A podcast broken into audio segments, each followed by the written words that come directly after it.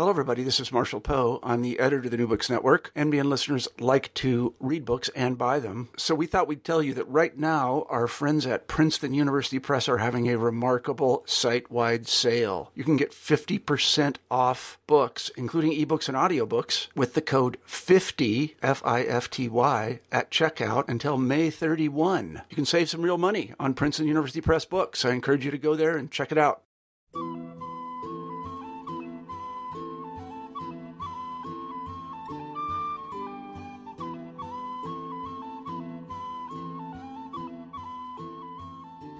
Hello, I'm Laura Landon for the New Books Network. The music you're listening to is from The Celtic Mass for the Sea, composed by Scott Macmillan. In his recently revised and republished book, The Living Beach, author Silver Donald Cameron writes that the Celtic Mass for the Sea is rooted in the ancient Gaelic reverence for the mysterious sea as preserver, destroyer, and giver of life.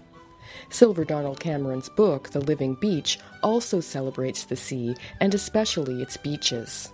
Cameron writes that the living beach is a unity of disunities, a frontier, a paradox, at once stable and volatile. For Cameron, the beach is more like a dance than a place.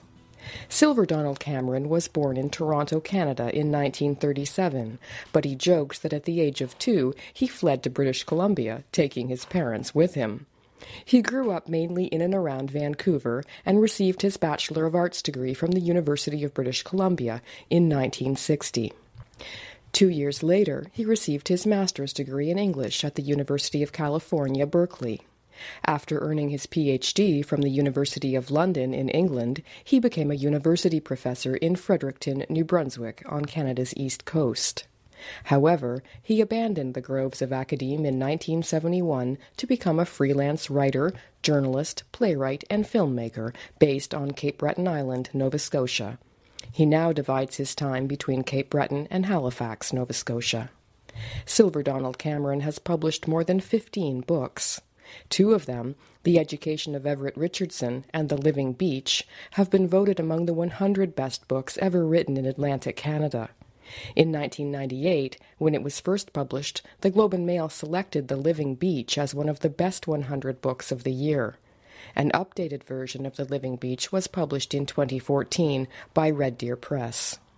Silver Donald Cameron has been awarded both the Order of Canada and the Order of Nova Scotia. He has won many literary awards. He is also the host and executive producer of the green interview dot com, a website that features dozens of interviews with prominent environmental thinkers and writers, including India's Vandana Shiva and England's George Monbiot. In the interview you're about to hear, Silver Donald Cameron discusses The Living Beach with freelance journalist Bruce Wark. Well, I'm here on the beach at Parrsboro, Nova Scotia, on the shores of the Minas Basin with author Silver Donald Cameron. He wrote The Living Beach. Thanks for taking the time to talk about your book, Don. My pleasure always. Well, uh, first let's set the scene. We're on the beach. When you look uh, the few miles across the Minas Basin, we can't see as much today as you normally can because it's a bit foggy. It's Sunday, August the third, twenty fourteen. But but tell me, what, what do you see, Don? Well, as it happens, my wife and I spent most of yesterday driving along the shoreline, and, and uh, it's spectacular. It's uh, you know you, you look across at the other part of mainland Nova Scotia, the great cliffs of Blomidon and Cape Split, and the uh, the north mountain of the Annapolis Valley, and the road along here dips up and down and weaves around and drops down, and you see things like uh, out at Cape Door, for example. I was noticing a little pocket beach. It's a, there's a cleft in the cliffs, and just this little band of beach that would be I don't I don't know, maybe fifty feet wide or something like that, uh, barely enough to pull a boat up on, but it's, you know, that little beach has been built up because of the tidal currents and things swirling around in that area. It's a very interesting shoreline. Uh, Don, how would you describe this beach in comparison, the one we're on right now? Well, this is one of the widest beaches I think I've ever seen. It's low tide, and uh, so we're standing down almost at the edge of the water, and there's some. It's uh, it's a misty morning, and so we're seeing these lovely twinkling, uh, kind of like wavelets in among the stones and shells and so forth, uh, right down at the the edge of the beach. Uh, but it's behind us. The beach goes up, uh, you know, for I don't know, one hundred yards or something, and it and the vertical rise has to be thirty-five or forty feet. Of course, the tides here are the highest in the world. They go up almost to fifty feet, I think, or maybe even a little higher. Um, so where we're standing, we would be under, I suppose, thirty feet of water at high tide, you know. So the result is this huge, wide beach, um, and, and uh, a beach that goes a long way down to the runnels that are left when the tide goes out. It's almost low tide. Uh, so it's quite a spectacular beach. Not a sandy beach, mostly a, a pebble beach, cobble beach, um, but quite quite wonderful. You write in your book that, uh, in fact, the beach, as it really is, is not what we think of as the beach. What what do you mean by that? Well, that was kind of a revelation to me, too. I, I, uh, we tend to think of the beach as what the geologists call the berm, which is the sandy piece above the, that's generally above the high tide mark, you know, where we spread our blankets and so forth. But in fact, it begins wherever the, the genuinely land-based vegetation and, uh, and ecological features leave off, the edge of the farmer's field, the edge of the forest, wherever that is. And then it goes through usually a lagoon or a back, uh, uh, a back patch that's, uh, that's also tidal, uh, salt marsh, something of that kind, and then down over the berm, and then down the the uh, um, down the beach face, and and ultimately out to sea. And the the kind of official or um, the usual sense of where the limit is out to sea is it goes out to the deepest water at which the waves can still move sediments, however fine, and that can be fifty, sixty, one hundred feet. Uh, so the beach in, in in many cases looks like, to our eyes, as though it's a few yards wide. In fact, it may be six or seven miles wide, and that's not the way we normally think of a beach, but it's a whole system, and uh, it's all constantly in motion. And the beach we're on right now is, is typical of what you describe. It does have a salt marsh or lagoon behind it, or as part of it, I suppose. Yeah, that's right. The, the, that is the back end of the beach, really. And uh, yes, you're right. This is absolutely uh, you know typical in that sense. It's spectacularly wide because of the extent of the tide. So as the tide goes out, it exposes a very large uh, foreshore. But, um, but yes, you're right. The salt marsh is the most fecund, uh, I think, environment that, on Earth that uh, you know. breeds enormous varieties of life. It's tremendously productive. Um, then you get to the shore face, and there's not that much life. And then you get to the intertidal zone, and that, in many beaches, is uh, which is actually where we're standing. And, and in many beaches, that's an incredibly fecund place too. There are all kinds of, of uh, plants and animals there. Animals that look like plants, plants that look like animals, animals that come and go with the tide, animals that live there full time. Just a huge array of life. Now, the title of your book, Don, is The Living Beach. Why do you use that title? Well, that's actually where the whole... And The Be- Living Beach wasn't just the book. The Be- Living Beach was a huge project. It involved uh, magazine pieces, newspaper pieces. I did a, a television show that later became a home video. Um, the book, of course. Um, we didn't. I didn't get to do the interactive C D. That's a form that came and went during the course of the, the whole project. Um, and I didn't get to do the children's book, but I think I may yet get to do the children's book by, uh, uh, on the subject. But it came out of one little conversation with a geologist named Bob Taylor at the Bedford Institute in Halifax. And Bob said, you know, when the beach is under attack by the sea and, and by high waves and so forth, it builds a bar further offshore and forces the sea to break further out. And then when the storm is over, it, it uh, brings the sand back up to the beach face and uh, up to the berm again, and it builds up the dunes and so forth. And I said, you know, you talk as though the thing were alive, forcing the waves to break offshore and so on. And he said, well, I think of it that way. And I thought to myself, that is really an interesting concept. From The Living Beach, Chapter one. Every beach, like every person, retains its individual character, yet is constantly changing, changing itself in the wind, sporting with every wave. The waves we see at the beach fall into two broad categories. Constructive waves produce spilling breakers, breakers that simply seem to crumble at their caps. As they tumble forward, spilling breakers nudge sand up the beach face in a slowly dissolving froth called the swash. The water curls up the beach and sinks into the beach face, leaving some of its sand burden behind. Plunging breakers, however, are high-energy waves, which are usually associated with strong winds and storms.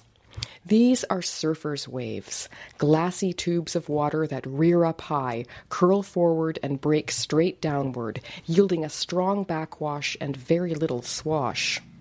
Plunging breakers are destructive waves that pull sand and other sediments back down the beach and out under the water. Beyond the surf zone, the backwash loses its energy. The sand settles, and currents along the shore shape it into a bar. Like an Asian fighter, the beach is using the energy of the waves to defeat them. The migration of the sand is the beach's defense, lengthening and flattening the whole shore face, forcing the seas to break further offshore. When the winter storms are over, the spilling breakers patiently resume their work of carrying the sand back up the beach until the bar welds itself into the beach face, restoring the broad and sandy beach of summer. And then the more I thought about it, the more I thought, you know, it is like a living thing. It does, it can be nourished, it can be starved. You know, if we bring sand to it, we nourish it, take it away, we starve it. It's constantly moving, it's constantly changing, it's adapting to stress and so forth. And I thought, you know, if it were alive, uh, if it's not alive, why isn't it alive? Because it does the things that living things do. Um And then I, that, of course, led me to think, well, what is life? And that got me to James Lovelock and the whole idea of the Gaia hypothesis.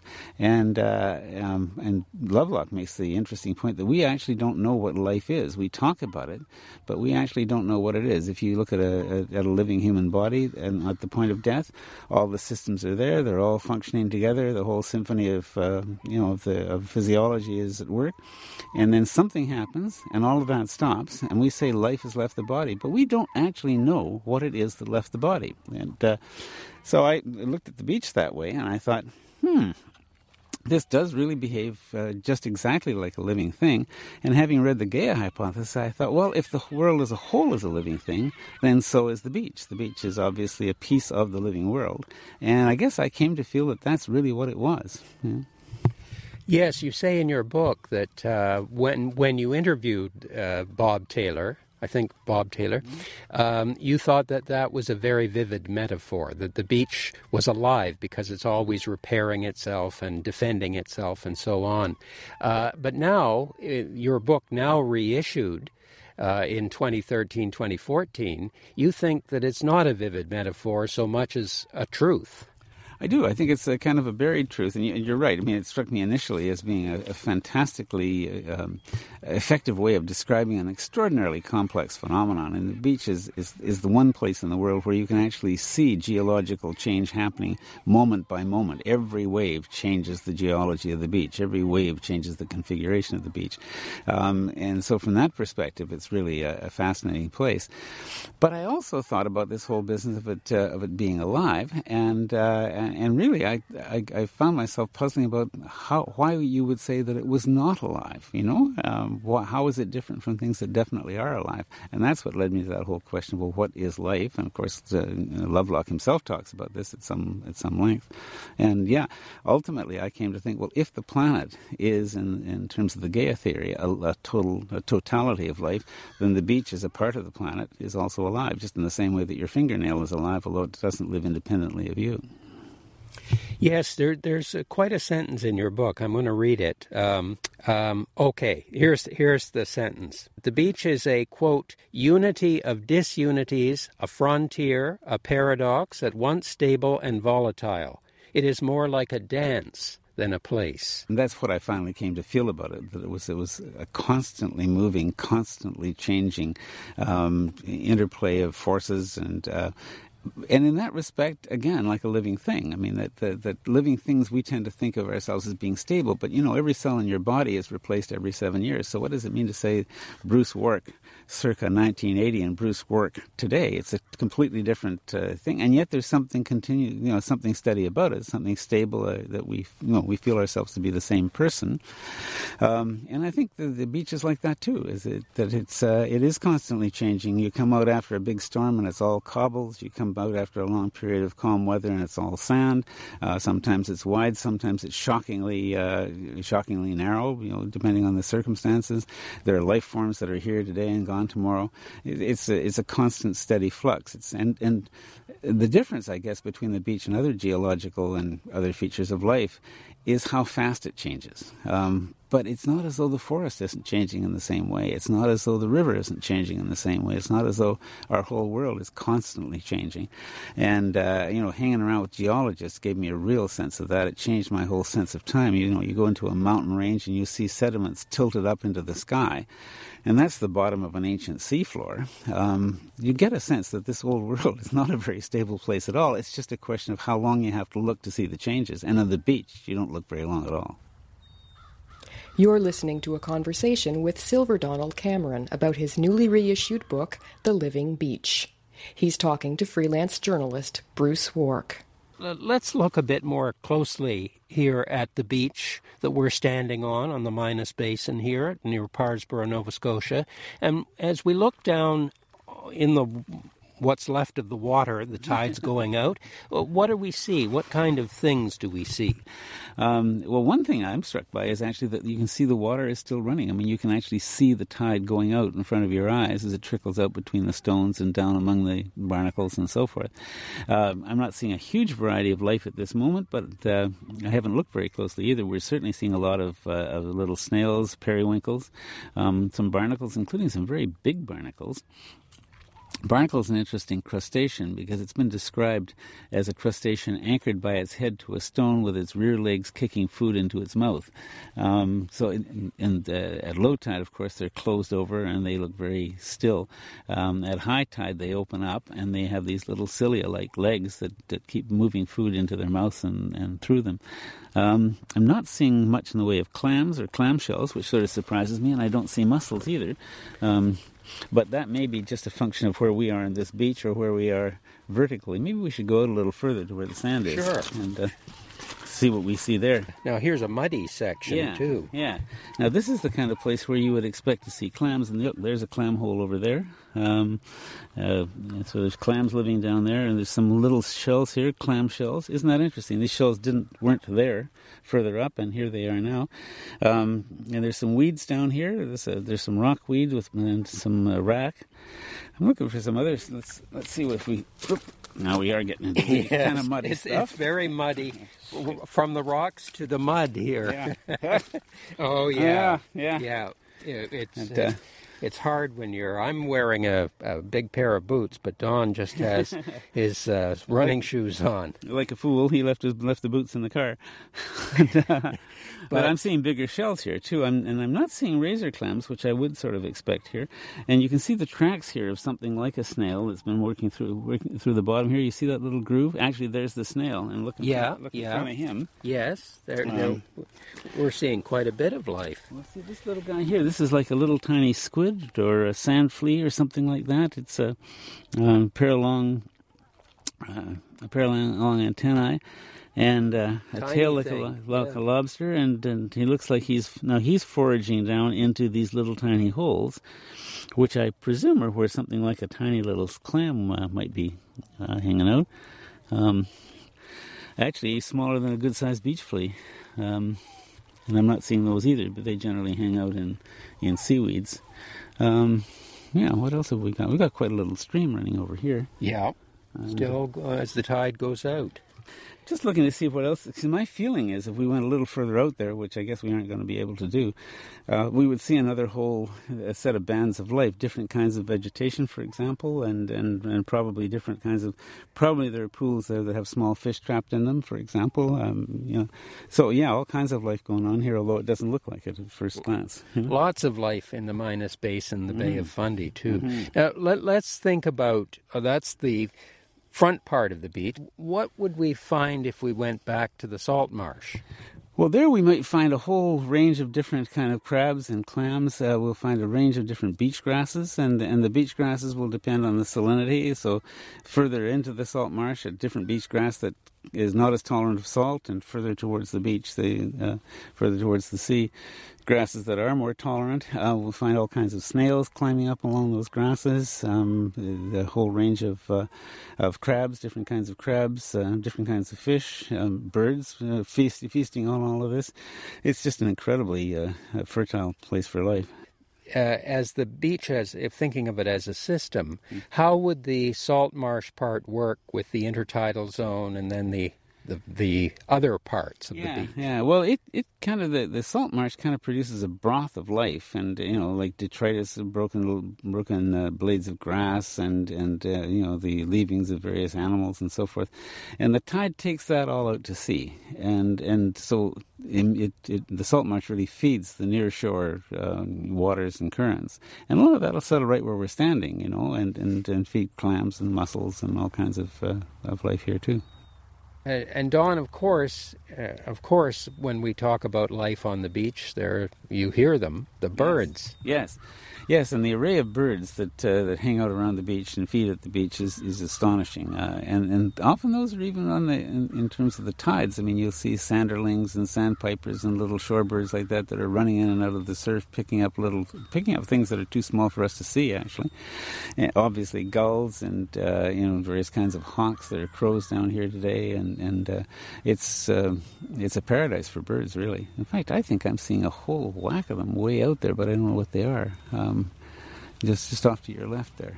See, mm. see out here? It looks like there's a yeah. like a cluster of cormorants, maybe. I'm not sure. Mm-hmm. Um, yeah, herons. You know, herons will be will be around here, um, and of course, back in the in the marsh, there's another whole set of birds, which are you know sort of semi uh, semi seabirds, but. Uh, uh, Um, oh, what do we got? Oh, that's a big that's a big gull I'm looking at there. I almost thought it was a heron. And then the, there are birds that that uh, nest on the shore, but are out at sea. You know, uh, most of their lives, petrels, for example, that nest in burrows on, on mud banks. But actually, you're in there living out of the open out of the open sea, and you can hear them go in the night. Sometimes, as the night uh, gets dark, you hear the. Oh, as the petrels go out there. And uh, if uh, one night I was um, becalmed out off the coast of Cape Breton, and all night long I heard this these sounds and the, of these birds, and fabulous flyers, and you know in among in around the rigging and so forth, just tearing around catching uh, small insects and stuff like that. Um, I couldn't see them; I could just hear the, the beating of these wings, the drumming of these wings. Um, but that's what they do for a living, and they're incredibly good at it. Don, we've been talking for quite a while here. Are, are you getting a bit dry? I've got some non-alcoholic beer in the case back there. Shall we go and get some? I'd be very happy to do that. Okay, well, that's uh, it's Molson beer. Good. We'll plug for a good Canadian brewery right. there. Right. Yeah, we'll just we'll just head up there. It's cool. We've we've gone quite a way from the uh, from the bag. We have. We have. This is great. This is great fun.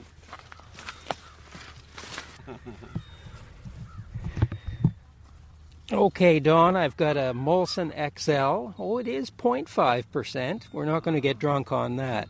Here, here, take it, Don. And, thank you. And, uh, and, yeah, we'll be able to talk some more.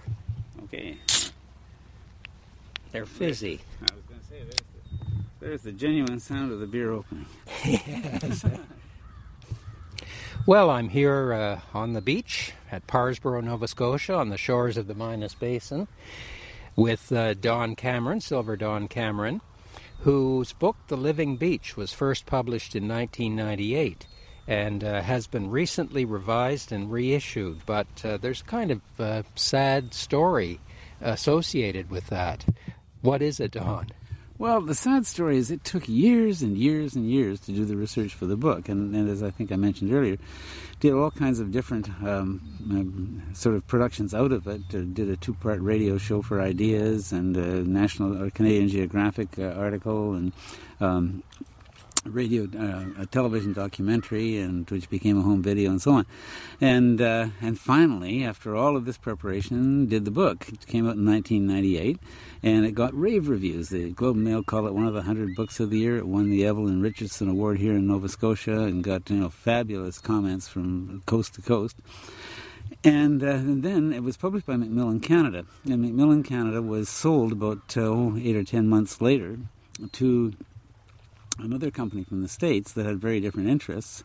And they simply declared this book, and I think quite a few others, uh, out of print. Uh, gone, finished, not available anymore.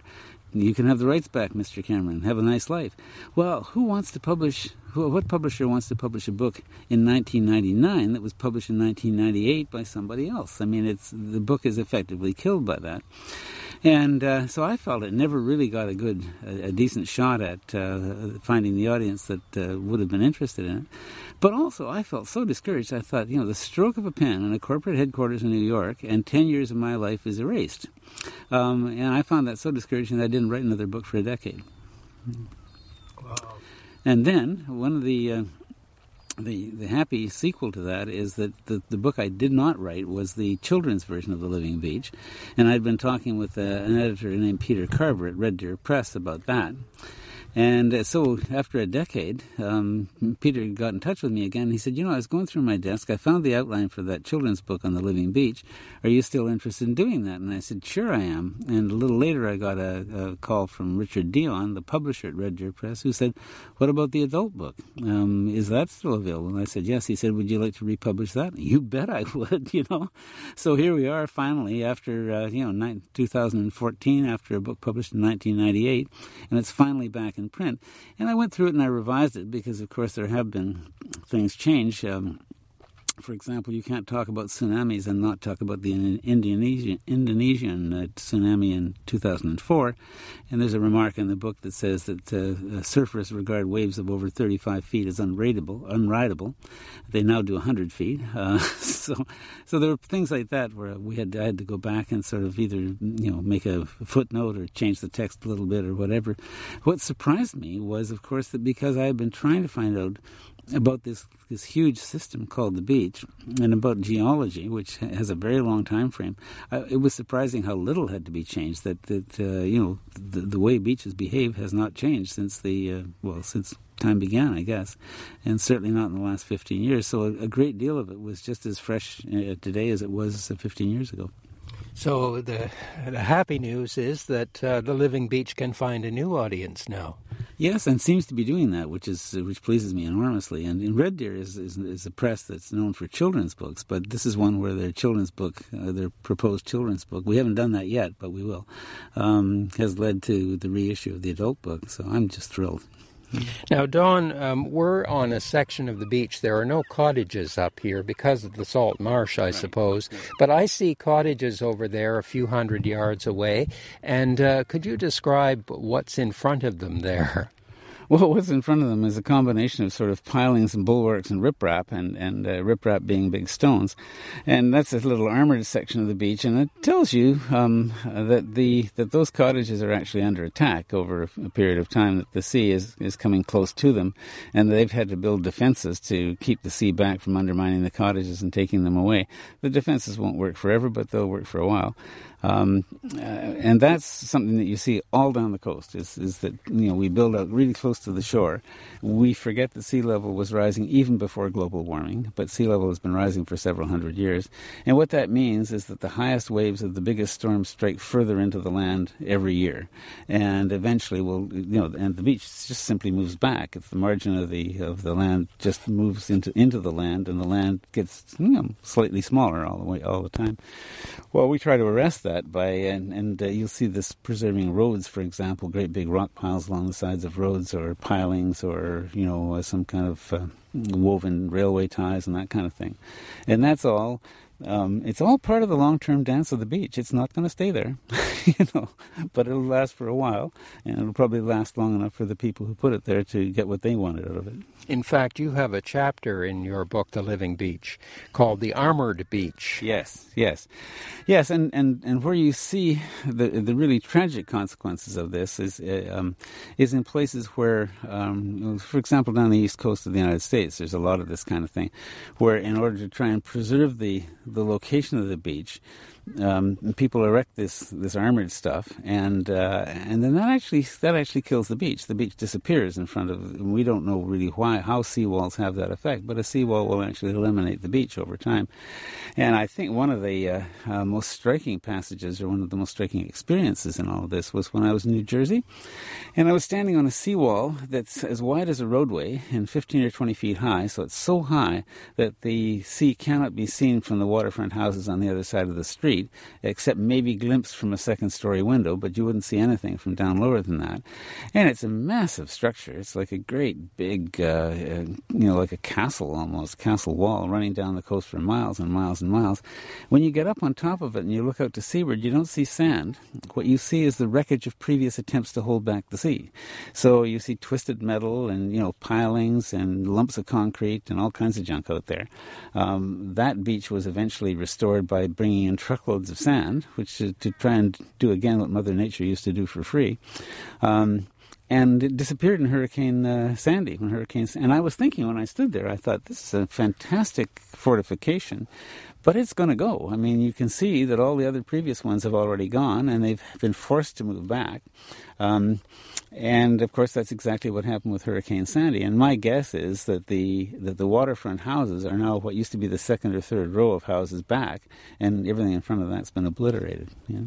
Yes, the armored beach, yeah. And the futility of it, I guess, in a way. Well, you know, it's it, you know the the uh, the the contrast, in in a sense, among the experts is between the geologists and the engineers, and the engineers, in a curious way, are more realistic than, than almost anybody because they say, okay, the time horizon for this this uh, facility that we're creating here, or this wall, or whatever it may be, uh, is, let us say, fifty years. If it lasts for fifty years, it gives us what we needed for fifty years. At the end of that, It's it's uh, had its useful life, and if it disappears, it's no big deal. Um, the geologist tends to, well, I'm not so much the geologist as the naturalist, really wants to preserve the beach as a as a beach, as a moving beach, as an as a, uh, an environment for life, uh, all of those kinds of things, and uh, uh, and in a sense, um, I, I guess the someone like me wants to see the beach live in its own terms and back up as it needs to back up and so forth.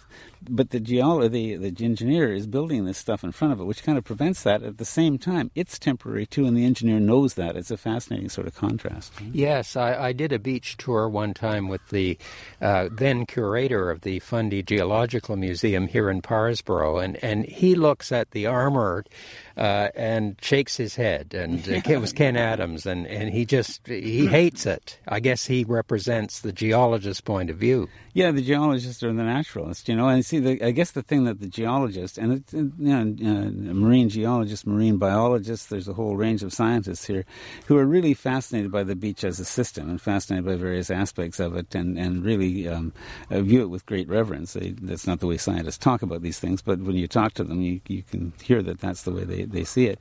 And the engineers are, in a sense, much more pragmatic. They say, well, this is, you know, we're going to use this beach for a couple of generations. generations, and we'll fortify it in such a way that it'll last a couple of generations, and after that there'll be another engineer, and he'll have to figure out what to do next, you know. But it's, and that's a very realistic uh, perspective, but it but in the meantime you may have lost, and maybe forever, some of the stuff that was there, species that were specific to that kind of beach, little turtles that used to, to uh, grow there. There's a tragic little chapter in the book um, about uh, Sir Edmund Gosse, the nineteenth century British literary figure, and his father was Uh, um, a, a tremendous naturalist, a wonderful naturalist, and they used to specialize in looking at the tidal pools around the British coast.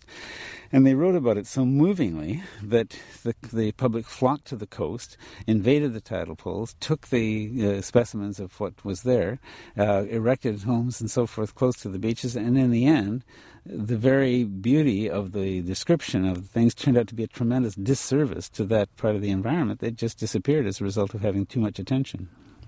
Don, uh, how did you come to write the book, The Living Beach? I, it was published first in nineteen ninety-eight and has just been reissued. Um, how did you come to write it? Well, at the moment that Bob Taylor made that original remark about the beach defending itself against attack and in big storms, I thought to myself, this is a subject, I, I wasn't sure where it was going to go, but I thought this is a subject that I really want to pursue. And so I did what I often do, and that's is I did a magazine piece about it, but it was obvious that it was much bigger than that. And then I came to realize that, that just my particular uh, tendency of mind, I guess, but um, that there were many, many different aspects of it that I wanted to talk about. So I wanted to talk about, um, you know, mythology. a little bit, I wanted to talk a little bit about the, the music that people have done on the beach, the history of our relationships with the beach, uh, the different kinds of beaches in different parts of the world. Um, you know, so uh, and I wanted to talk about the biology of the beach, what you know, what actually lives there, and and so I wound up looking at the beach in in, uh, in a kind of a multifaceted way, and um, and ultimately, you know, drawing for myself what are the lessons that uh, from the beach, and um, one of the lessons was that. Um, And one of the big lessons, there's a geologist named Stanley Riggs thought the beach should have legal rights, thought the beach should have a, a right to live undisturbed, and uh, that's, that people ought to be able to be appointed as its guardians and to take action, um, you know, when its interests are under attack. In the same way that if it were a person, you would you would do that. And at the start, that seems like a really startling and surprising uh, kind of idea, but it led to a project I'm now working on, which is called Green Rights, which is about our right to a healthy environment, but also the environment's right um, to uh, thrive and succeed undisturbed, um, which is, and that really grows out of the last chapter of this book, and it comes from studies that I was doing twenty years ago. Yeah? So there's a funny link from from the beach itself to the Green Rights Project. Yes, and, and although it may seem odd to us here in Canada or in the United States, this idea of green rights, you point out in your book that it's quite a well-accepted Uh, set of ideas uh, in all over the world.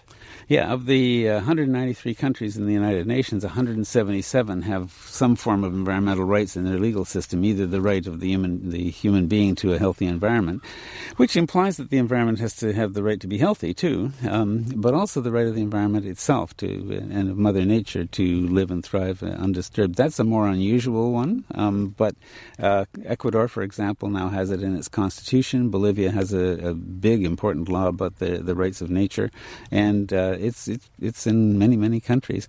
But you see, part of this goes back to to the uh, to the idea of property.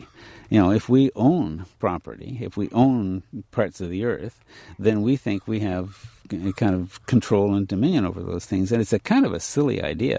Um, you know, I look at the property that I was living in when I uh, wrote the book.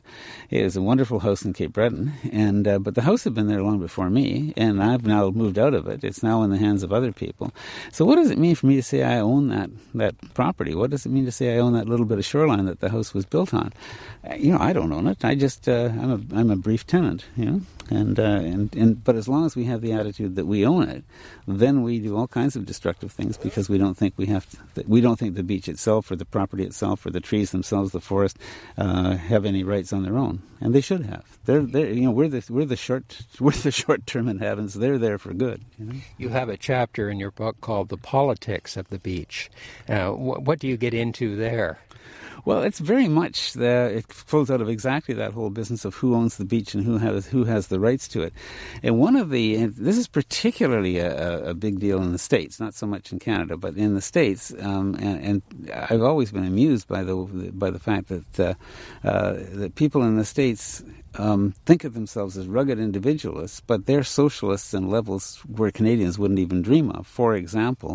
Um, You get federal flood insurance, which is really losing a losing insurance proposition. The reason there is federal flood insurance is that no private insurance company would insure properties on the beach or on the floodplains of the riverbanks and so forth.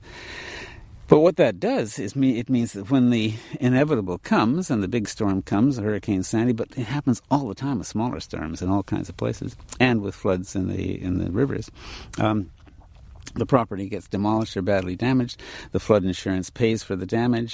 Uh, the person rebuilds. It's a, a little bigger, a little, and then they and, and the more invested they have in the property, the more they feel that the government should be protecting it for them. That it's a, an appropriate public work to protect the private property. And it, it has some bizarre effects. There's a seawall in Hull, Massachusetts that I describe in the book where the, the, the sea has been eroding the face of a hillside, and the Army Corps of Engineers, which is the biggest socialist construction company in the history of the world, the Army Corps of Engineers has come in and has fortified the whole face, the face of the of the hill. It's all, you know, blocks of stone, all carefully laid in place to protect it from the onslaught of the storms. Halfway up it, there's a ledge.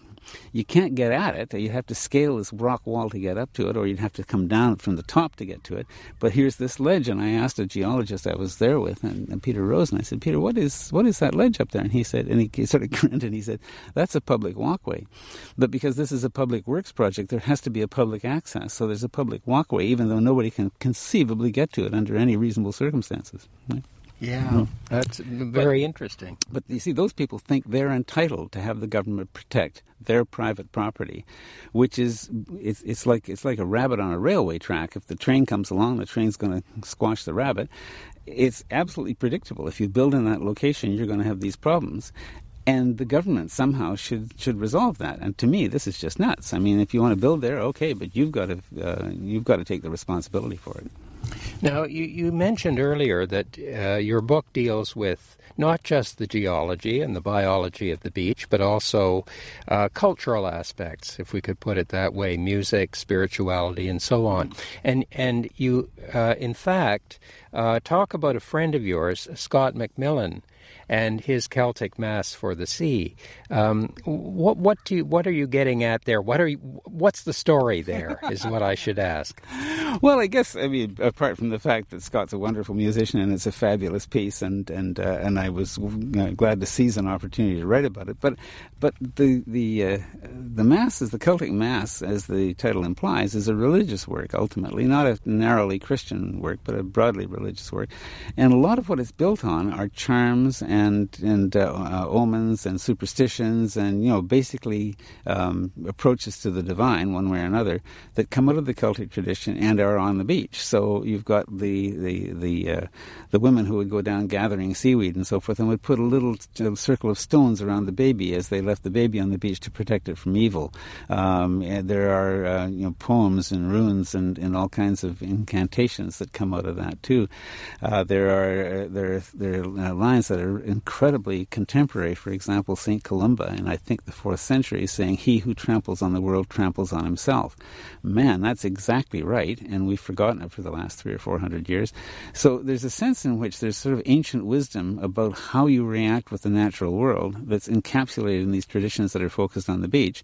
Scott's picked those up, and his wife Jennifer, who, did, who wrote the libretto, uh, and they've made this wonderful piece of music that is right on the money, and it's a thousand years old in a sense.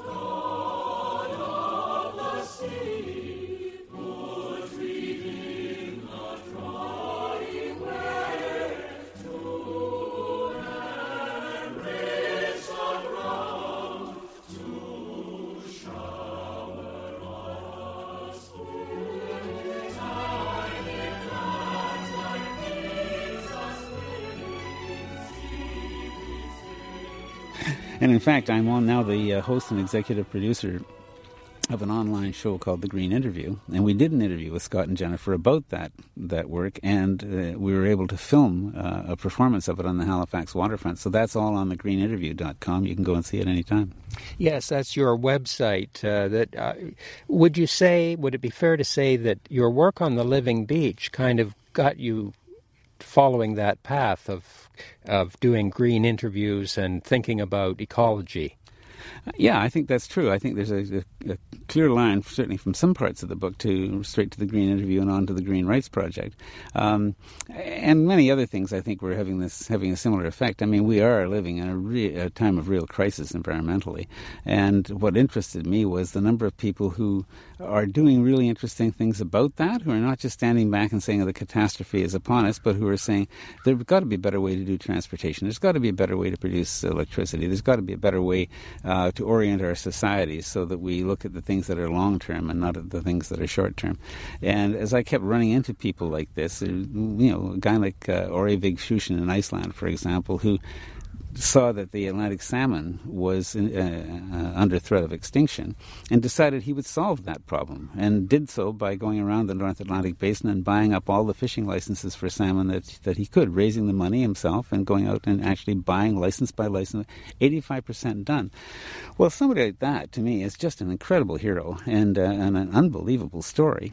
And uh, so to be able to sit down with Orri for an hour and say, "Kate, what did you, what did you do? What did you do here? How did you decide to do that? How did you carry it out?" Um, you know, to me, that's a story that just has to be told. I, I've watched some of your Green interviews and listened to them as well, and you did one with Vandana Shiva. Yes, a very early one with Vandana Shiva, and uh, in Bhutan, oddly enough, because we were both there for an educational conference about gross national happiness. And see, that's the kind of thing also. Gross national happiness as opposed to gross national product. Um, gross national product is a strange measurement. It measures basically any activity that involves the transfer of money. Most of life doesn't involve the transfer of money, so what we're measuring here is something very, you know... Uh, Uh, very particular that we seem to think has much more importance than it really does.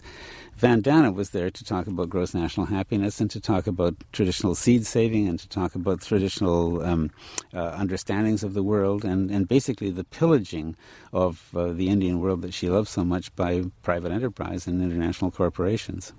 You're listening to a conversation with Silver Donald Cameron about his newly reissued book, The Living Beach. He's talking to freelance journalist Bruce Wark. Well, I'm here on the beach at Parrsboro, Nova Scotia with Silver Donald Cameron. We're on the shores of the Minas Basin. Looking across, we would, if it weren't so misty this Sunday morning, at at Clay, there's, Cape Blomidon. Yeah. There it is. There's Cape Blomidon just coming out of the mist right now, looking like the great big forehead of the earth. Yeah, Glooskap, the great uh, mythic uh, native Mi'kmaq, used to live there at one time, they say. Very good place to live, too, I'd say. Very beautiful. Um, Don, your book, The Living Beach, uh, is not really an academic tome so much as it is a series of stories. You use those stories to tell the story of the beach. Um, why do you do that? Well, I think it, it, for me, it's just a fascinating, a fascinating phenomenon in so many ways. And I was interested in the science. I was interested in the ways that the, that the scientists go about their work. You know, what they learn from drilling cores and how they determine that the the normal movement of the beach as sea sea level rises is to retreat, just to roll back into the land. And if you look at a barrier island coast like the east coast of the United States, the configuration of the coast is always the same, but if you come to it one hundred years from now, you'll find it maybe one hundred feet further inland than it is now. But everything looks the same. The arc is the same. The bay shore is the same. It's all uh, it's, it's all a system that just rolls back. So I was really interested in how people find those kinds of things out, but also interested in things like there's a whole world around seashells. Uh, there, there are collectors of seashells. The, it has its uh, its heroes and its great figures, its Gretzky's in a sense, and its Babe Ruth's in the sea, in the world of seashells. And I'm always interested in that kind of thing. You know, what what motivates people to get so obsessed about something like that? Um, that story of Edmund Gosse, the of drawing the attention to the shore that actually ruined the shore in England, struck me as a, a real tragic story. Um, I was interested in a lot of the arts that had to do with the uh, with the shore. Um, I was interested in the characters. I mean, for example, there's one little chapter called Oceanographer. And this is the story of Willard Bascom, who was one of the first great oceanographers. Um, in oceanography, at, at his point, they were making it up as they went along. There was no established discipline for that. And oceanography is really a word that refers to a lot of different kinds of studies that people do that have the ocean in common, but not much else. Um, so I went down and met uh, Willard Bascom, who astonished me by plucking a beautiful shell off his uh, library shelves and holding it up in front of me and starting to recite poetry, and then asked me what the poem was. And of course, I'm a former English professor, I should know, uh, but I had no clue. And it turns out that it was the Chambered Nautilus by Oliver Wendell Holmes. Um, and Bascom had written a whole anthology, or put together a whole anthology of uh, stuff about the shores and so on and so forth. So it's a very human, very human story, lots of human engagement with it. Um, fascinated in learning how people uh, the, thought about this kind of thing. Um, one of the great lines was from a, uh, a geologist uh, whose name I'm, I'm struggling to, to remember um, in Florida, who said that uh, geological processes are very slow, but they're very persistent, and they have all the time in the world. And you know, when somebody says something like that and you really think about it, it changes the way you see the world. So for me, it was a kind of a joyous adventure, a joyous education, uh, and it had many different facets. It's not just about science. It's about people. It's about animals. It's about uh, the way we live in the world. Ultimately, it's about uh, about the natural world that we live in. Thank you so much, Don, for giving me so much time and uh, talking about your book, The Living Beach. Thank you. I've enjoyed every bit of it. From The Living Beach, Chapter nine. For me, the beach emerges as an eternal process with a perpetually mutable form, an ever-shifting boundary, an image at once of change and stability. It is a paradox, a union of opposites. It reveals that stability is an illusion, and that change is also an illusion. It thus brings us face to face with perhaps the greatest theme in literature, science, and philosophy, the nature of time and human dismay at our own meager allotment of it. The span of a human lifetime is the flare of a match against endless darkness, but it is all the time we have. Nowhere in our normal experience is the great unity of things, even of stability and change, more available to our apprehension than it is at the beach. Ultimately, looking at the tumbling waves and the restless sands, we are looking into the nature of reality, ceaseless variety within an eternal process. We may even perceive that each of us, too, is a process, a part of the great process, and that both reverence and joy should flavor our own brief dance upon the sands.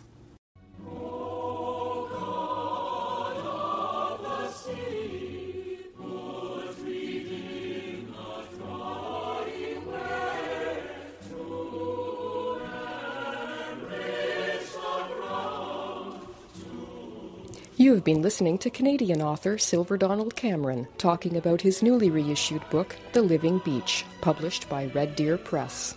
I'm Laura Landon. Hope to see you again soon on the New Books Network.